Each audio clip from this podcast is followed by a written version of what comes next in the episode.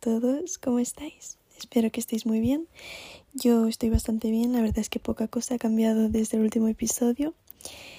Em, pero bueno, para quien no me conozca, me llamo Emma, tengo 18 años, soy estudiante de primero de psicología y nada, creé este podcast hace unos meses para, bueno, para plasmar mis pensamientos un poco como en voz alta, ¿no? Y ayudarme a mí misma a organizarme, ¿no? O hablar de algo delante de, de nadie, ¿no? Por así decirlo. Yo sola con mi móvil y tal. Em, pero bueno, eso. Hoy me apetecía hablar un poco porque el otro día en clase estuvimos haciendo... Bueno, hubo como una especie de debate sobre la ayuda, ¿no? En plan, el tema era cuándo ayuda la gente a otra gente. No sé si me explico. Y tenemos que hacer un trabajo en grupo sobre eso y yo tenía como deberes así, por así decirlo, em, encontrar en un libro de psicología social em, un capítulo o un apartado donde hablase sobre la ayuda. Y me tocó el libro de Robert Baron y Don Birne, que se llama Psicología Social.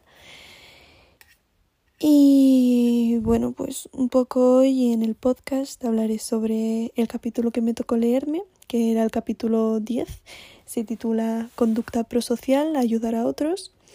Es la, es la página 397 del libro por si a alguien le interesa leérselo, porque yo hoy hablaré un poquito sobre eso, lo resumiré así un poco lo que leí, lo que me pareció interesante. Y nada, la verdad es que me apetecía un poco hablar de eso. Antes de empezar a explicar ¿no? lo que he aprendido gracias al capítulo. Em, bueno, decir que eso, que toda la información que diga no me la he inventado yo ni, ni es así un poco ambigua ni nada, o sea, todo está en el libro. Em, así que eso, por si acaso.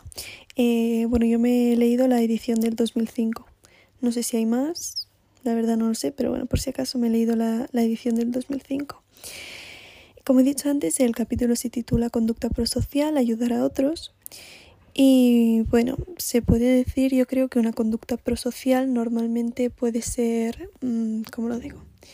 Denominada ¿no? como una mezcla a lo mejor entre hacer un sacrificio personal y, perdón, y obtener algún grado de satisfacción personal a la vez, ¿no? Eh, bueno, muchas veces también se relaciona con el altruismo. ¿No? Que significa, bueno, la preocupación desinteresada por el bienestar de los demás, dile.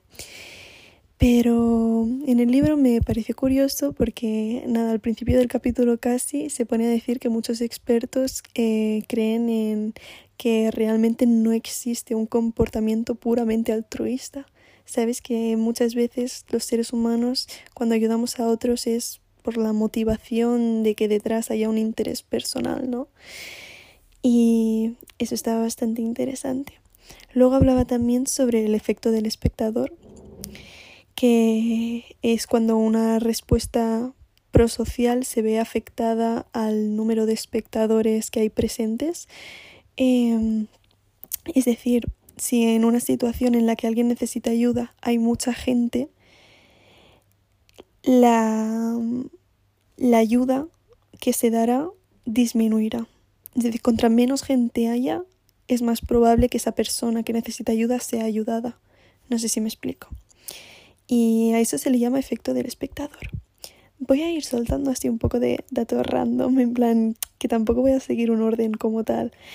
Si alguien se pierde o tiene alguna pregunta o algo, en cualquier momento, o sea, me la puede preguntar, me envía un mensaje o por aquí, por el podcast, como sea, y yo le respondo perfectamente dentro de lo poco que yo sé. Eh, luego hablaba también sobre los pasos para ayudar. Em, es decir, los pasos que hay que seguir inconscientemente o conscientemente para ayudar a una persona, ¿no? Para ayudar en una emergencia. El primer paso es darse cuenta de la emergencia, porque cuando un espectador está preocupado a lo mejor por otra cosa, ¿no? Es menos probable que esta persona ayude, porque muchas veces no nos damos cuenta, ¿no? Muchas veces a lo mejor vamos pensando en nuestras propias cosas y vamos por la calle y no nos damos cuenta que al lado, yo qué sé, se ha caído alguien y necesita nuestra ayuda, ¿no? Por ir por ir pensando en nuestras cosas y por eso pues es el primer paso, ¿no? El segundo sería interpretar una emergencia como tal. ¿A qué me refiero? Me refiero a que cuando las personas que potencialmente pueden ayudar no están completamente seguras de lo que está pasando, o sea, ven que alguien necesita ayuda, pero no lo acaban de tener claro, no, no acaban de tener claro lo que está pasando, normalmente esperarán a a que les llegue más información sobre la situación, ¿no? No actuarán en primer momento. Eh, lo que harán seguramente será como, como lo digo, adoptar una conducta que les haga estar más tranquilos, ¿no? Que les reduzca la ansiedad de ver que otra persona necesita ayuda. No sé si me explico. Y también es muy probable que esas personas piensen en la posibilidad de interpretar mal la situación, ¿no?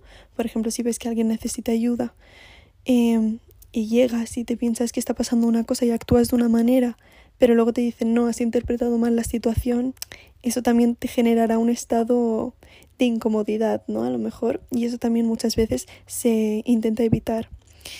Em, luego también en este apartado hablaba sobre un término que se llama ignorancia plurista, que es la tendencia de los espectadores em, de una emergencia a confiar en lo que hacen los otros. Es decir, em, si los otros no ven conveniente ayudar, ellos no ayudarán, ¿no? Pero si ven que los otros ven conveniente ayudar, pues es más probable que, se ayude también, ¿no? En ese caso. Pero es curioso porque dicen que entre amigos esta afirmación es menos fuerte. Es decir, que, claro, a lo mejor al tener más, esto no lo pone en el libro, ¿no? Pero yo creo que a lo mejor al tener más confianza con tus amigos y tal, es más probable que si uno de ellos a lo mejor te dice, nada, no necesita ayuda, tú digas, oye, pues yo creo que sí que necesita ayuda, ¿no? Porque tienes más esa confianza de de pensar una cosa diferente, ¿no? Y actuar por ti mismo. Y por eso también, em, tanto por este punto como por lo que he dicho antes sobre el efecto del espectador, en ciudades grandes se ayuda menos que en ciudades pequeñas, ¿no? Era un ejemplo que ponía. Em, el paso 3 es asumir la responsabilidad. Porque mucha gente a veces espera que alguien con más autoridad no ayude en estos casos. Por eso cuando uno está solo es más probable que esta ayuda em, aparezca. Porque cuando hay más gente sientes la necesidad de como quitarte responsabilidad y dársela a otra persona, ¿no? Que a lo mejor tú te crees que tiene más autoridad o puede hacer más de lo que tú puedes hacer. Es a veces cuando hay un grupo sin líder en estas situaciones se crea lo que se llama situación de difusión de la responsabilidad, ¿no? Porque no sabes quién tiene la responsabilidad y no sabes cómo actuar. Luego el paso cuatro es saber lo que se tiene que hacer. Porque a veces algunas emergencias eh, requieren un conocimiento o algo especial, ¿no? Que la mayoría de personas no tiene. Em, por ejemplo, si alguien tiene conocimientos sobre primeros auxilios y la ayuda requiere estos conocimientos sobre primeros auxilios, claro, a lo mejor yo tengo la intención de ir a ayudar, pero no sé lo que se tiene que hacer, ¿no? Entonces es otro paso importante para dar esa ayuda necesaria en la situación. Y el quinto y, y el último paso es em, tomar la decisión de ayudar. Porque muchas veces también la gente como que tiene miedo, ¿no? De ciertas situaciones y de lo que pueda pasar. A veces los espectadores pueden decidir em, refrenarse y evitar los riesgos asociados con llevar a, bueno, llevar a cabo estas acciones prosociales, ¿no? Muchas veces se piensa en, vale, yo le ayudo, pero ¿qué me puede pasar a mí, ¿no? Y eso también nos echa para atrás. Entonces, por eso el último paso es tomar la decisión de ayudar o de no ayudar. Y estos son los cinco pasos de los que habla el libro. Yo la verdad es que creo que tienen bastante sentido todos y que está bastante bien explicado. Luego habla también sobre los factores situacionales implicados ¿no? en la ayuda en, una situación de emergencia y uno de ellos es la atracción. Habla sobre la atracción y sobre cual, cualquier factor que incremente la atracción del espectador hacia la víctima aumentará la probabilidad de respuesta prosocial. Eh, no sé si se entiende, por ejemplo, em, si es mi madre la que necesita ayuda, es más probable que yo la vaya a ayudar, ¿no? Que si es alguien desconocido, por poner un ejemplo así. Luego también otro factor son las atribuciones, porque la ayuda em, no se suele dar libremente si el espectador asume que la víctima es culpable de lo que le está pasando. Especialmente esta gente es como que tiende a asumir que la mayoría de desgracias son controlables, ¿no? Como que ellos se piensan que lo que le pase a otras personas lo podrían haber controlado y lo podrían haber evitado. Entonces, esto hace que le atribuyan, bueno, que sí, como que piensen que son ellos mismos los culpables y eso también los refrenará a la hora de ayudarles o no, o sea, de ayudarles. Es decir, es más probable que no les vayan a ayudar. La tendencia general es atribuir, eh, perdón, es atribuir mayor responsabilidad personal por las desgracias a aquellos que son más diferentes a nosotros que a aquellos que son más similares. Cuando vemos que una persona es similar a nosotros, normalmente nos sentiremos más identificados y como que nuestra atribución, atribución no sé si lo he dicho bien, hacia ellos será como más positiva, ¿no? En este caso. El libro también habla de que culpar a las víctimas es una de las maneras de recuperar el propio sentido del control sobre los hechos y así aliviar los sentimientos de ansiedad. Es decir, sé que es una frase complicada. Em, cuando culpamos a una víctima, inconscientemente si vemos una situación en la que alguien necesita ayuda y decidimos culpar a esa persona inconscientemente, muchas veces lo hacemos porque nosotros creemos que en su situación hubiésemos tenido el control, o sea, el poder de controlarlo para que no nos pasase nada, nada malo. Y esto lo pensamos con tal de aliviar nuestra propia ansiedad inconscientemente, ¿no? bueno, es un poco complicado de explicar. Luego también otro factor son los modelos prosociales por ejemplo, la presencia de otro espectador ayuda a que a crear como un fuerte modelo social que da como resultado un aumento en la conducta de ayuda de los otros espectadores. Es decir, cuando, por ejemplo, en una situación en la que alguien necesita ayuda y hay un grupo de espectadores presentes, si uno de ellos decide actuar y ayudar a esa persona, es más probable que los demás se levanten y ayuden también que si no pasa eso, ¿no? Muchas veces hay mucha gente que espera a que alguien actúe para entonces actuar él. Luego también hablaba sobre los niños y decían que habían hecho un experimento en el que se demostraba que los niños que habían visto programas en la tele de prosociales tenían como mucha más tendencia a responder de una manera em, prosocial que los que no. Y entonces hablaba de la importancia de em, la educación ¿no? de los niños y de la importancia de que los padres o sea, la responsabilidad que tienen los padres de enseñar este tipo de inteligencia moral a sus hijos, ¿no? Desde que son pequeños. Lo que pasa es que hablaba también de que, claro, esto no es algo que se tenga que enseñar como las mates en el colegio, no es algo que tengas que memorizar, ni que tenga que ser como automatizado. Es algo que se enseña de una manera diferente, es algo que es como enseñar unos valores, no enseñar a sumar. No sé si me explico, es diferente. Luego daba como tres tipos de gente que ayuda, ¿no? Como tres tipos diferentes de gente que ayuda. ¿Y por qué están motivados cada tipo de ellos? Y bueno, el primero es gente que está motivada por el interés propio, es decir, gente que ayuda a otra gente pensando en los beneficios que obtendrá por hacer esa acción, ¿no? Los beneficios propios que podrá obtener. Luego está la gente motivada por la integridad moral, que es eso, gente pues con conductas prosociales de verdad, que lo hacen por hacer un bien mayor, un bien social y porque realmente creen que es lo correcto y quieren vivir actuando haciendo el bien, ¿no? Y luego está la gente motivada por la hipocresía moral, es decir, por las apariencias externas, ¿no? Yo quiero hacer ver que que ayudo motivada por la integridad moral cuando realmente detrás de esto estoy motivada por el interés propio, ¿no? Pero yo creo que la otra, yo quiero que la otra gente vea que quiero hacer el bien, que me ayuda a ayudar, a, que me gusta ayudar a las personas, etc.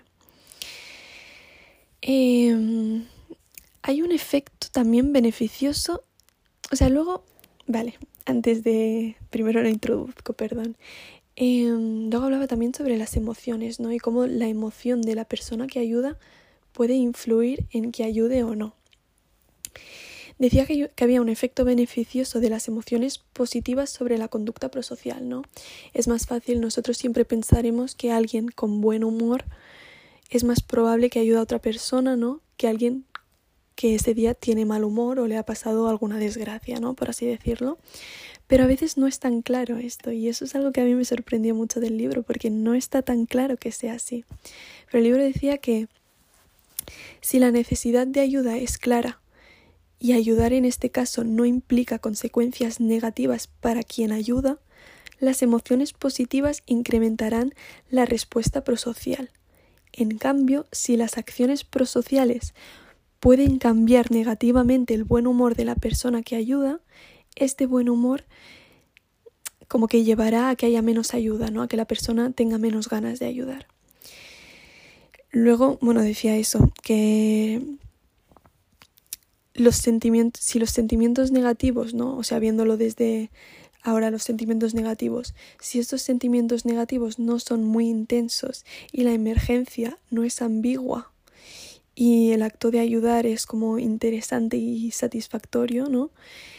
Em, entonces también es más probable que esta persona ayude, aunque tenga un mal humor ese día. Eso es algo que yo nunca lo había pensado de esa manera y me hizo reflexionar sobre ello y creo que tiene bastante, bueno, creo que tiene bastante razón. Se han hecho experimentos y tal que lo afirman, ¿no? Pero bueno, estaba bastante interesante. Luego hablaba también sobre la empatía, ¿no? Es algo yo creo que obvio sobre lo que tenía que hablar, ¿no? Em, un capítulo que habla sobre ayudar a los demás normalmente, bueno, vaya que yo creo que la empatía es muy importante en estos casos. Y entonces hablaba como también de los tipos de empatía. Yo creo que todo el mundo sabe lo que es la empatía, entonces si nos importa la definición me la salto. Pero luego hablaba sobre los tipos de empatía y como que definía tres tipos de empatía.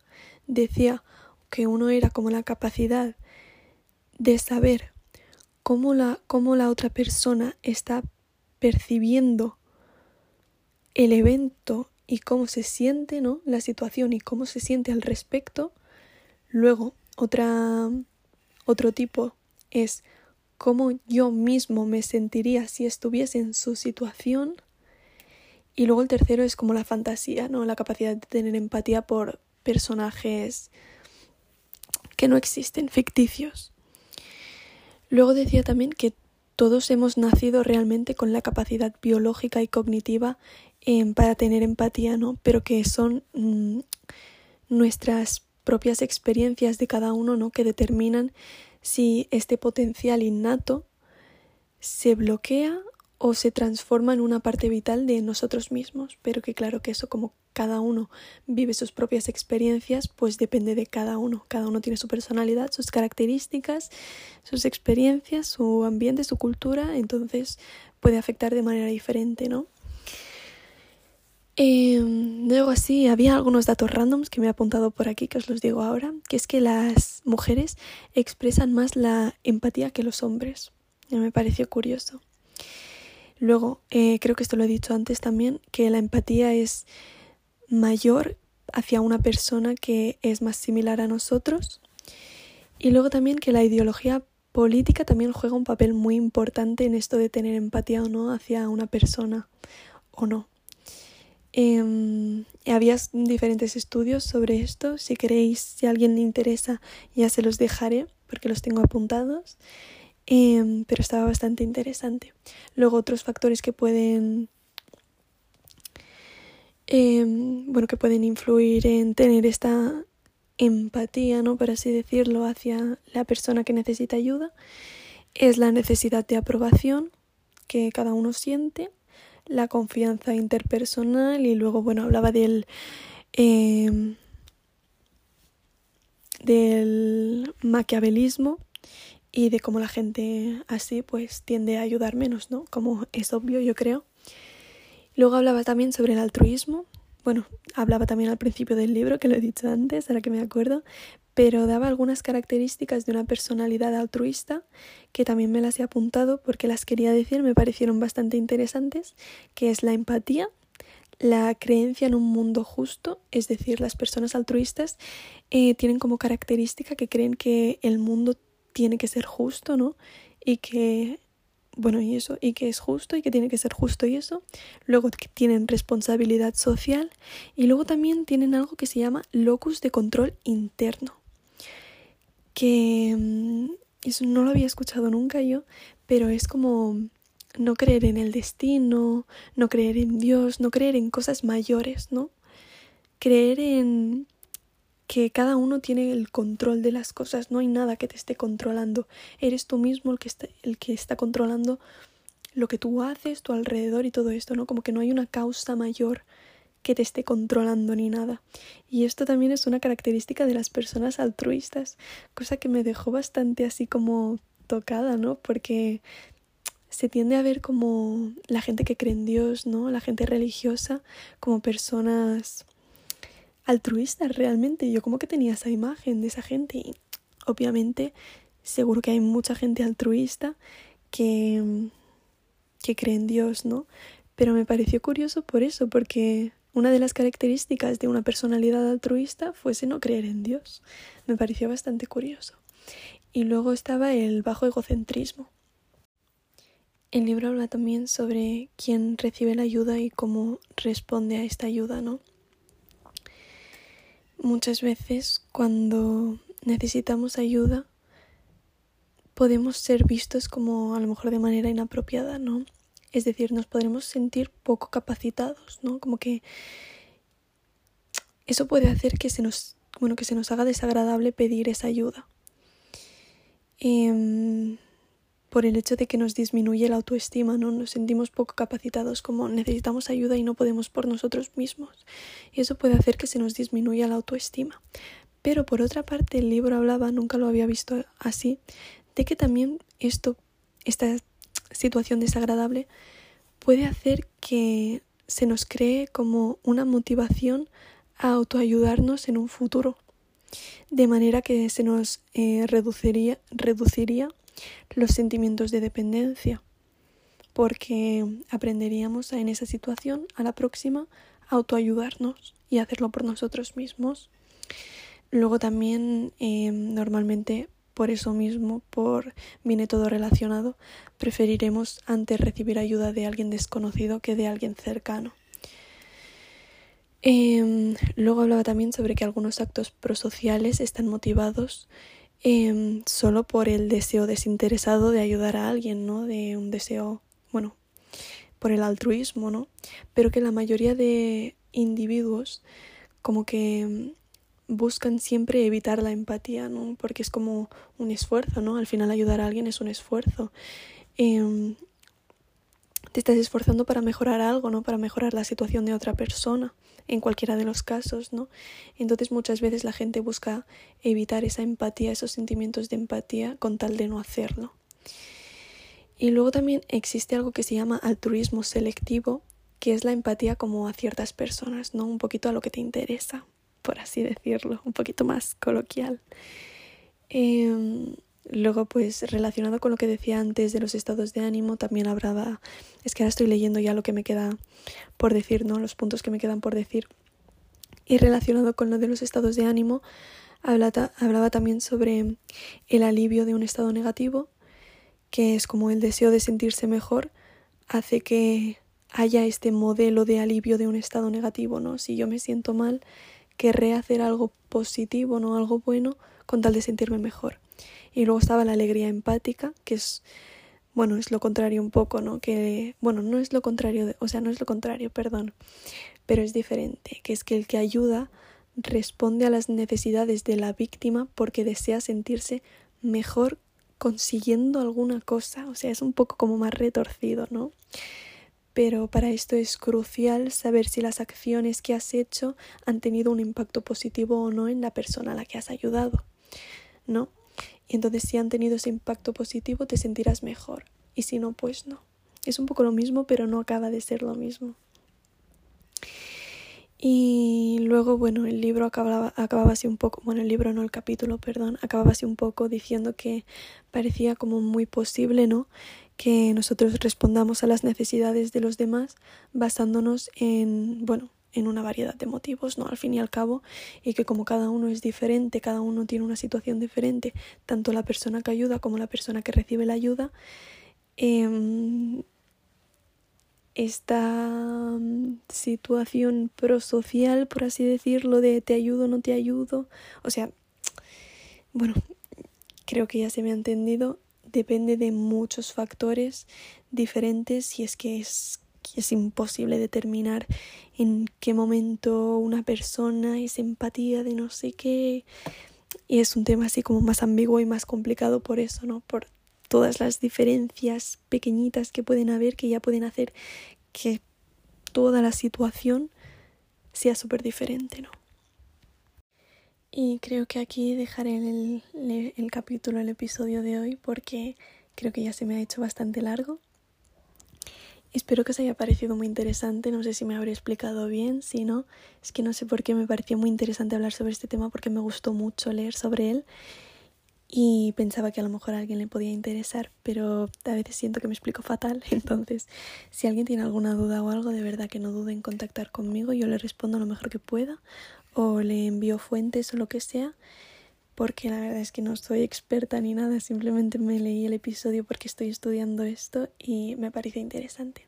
Espero que os vaya todo súper bien, os deseo lo mejor y nos vemos en el próximo episodio.